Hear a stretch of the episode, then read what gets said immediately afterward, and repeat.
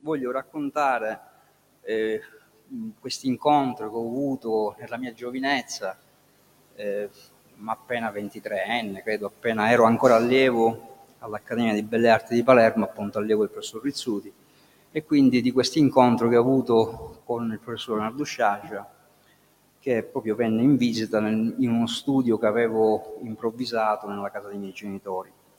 Quel giorno per me appunto fu una giornata molto importante, un giorno indelebile che non dimenticherò mai per diversi motivi.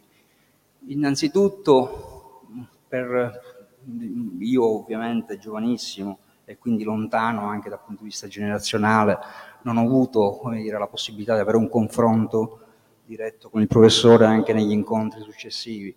Però è stato importante perché in quell'incontro lui visitò il mio studio e guardando le mie cose si sentì proprio di consigliarmi di non lasciarmi condizionare delle mode del momento.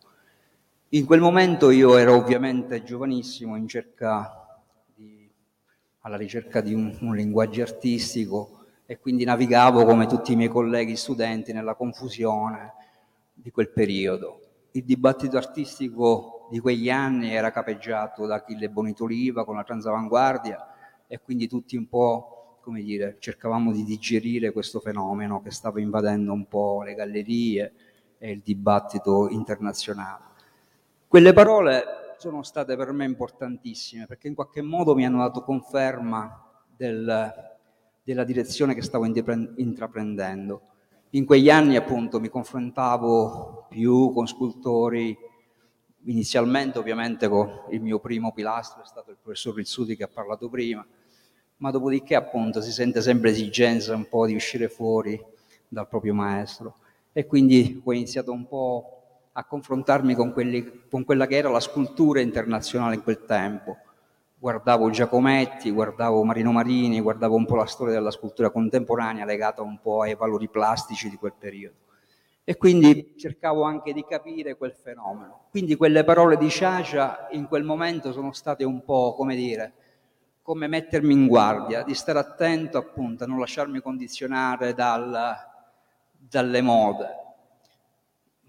Capisco bene, ho capito bene quelle parole sia in quel momento ma, ma anche successivamente.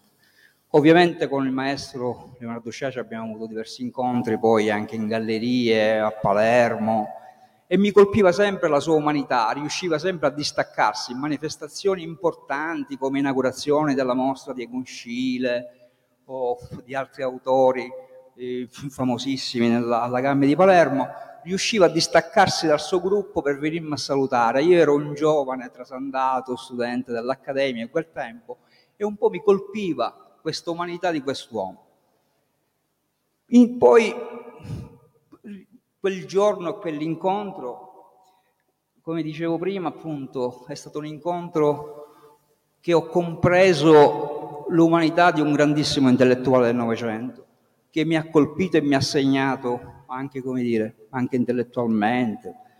Eh, ma una cosa ovviamente fu molto più incisiva, è riuscito a conciliare il rapporto con mio padre, non che avevo un rapporto di astio, ma era un po' perplesso sulle mie scelte. E quell'incontro con Leonardo Sciascia nel mio studio, come dire, convinse mio padre dell'importanza del lavoro che stavo svolgendo.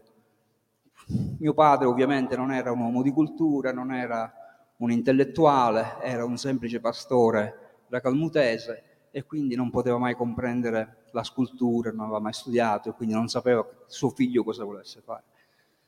L'incontro con Sciascia ovviamente convinse a mio padre l'importanza e quindi, come dire, mi avvicinò a questo rapporto con mio padre e quindi sarò grato a vita a quest'uomo. E mi diverto sempre, come dire, che quell'immagine che è rimasta impresso dentro di me, provo, come dire, a, rapp- a rappresentarlo nella scultura. Ovviamente non sono uno scanner tre D, lavoro manualmente, ci arrivo, mi fido un po', come dire, cercando un po' l'anima di questa figura, di, questa, di questo personaggio. Quindi non voglio entrare in merito, in merito nella medaglia. Ovviamente la medaglia è un'effigie, come diceva il professor Rizzuti, di piccolissime dimensioni, alcuni dirà che sarà somigliante, alcuni diranno che sarà un fantoccio. Come tutte le cose sono sempre un po' così. Quindi grazie all'amministrazione, al sindaco Vincenzo Maniglia, all'assessore, grazie dell'opportunità che mi avete dato e chiudo. Grazie ancora.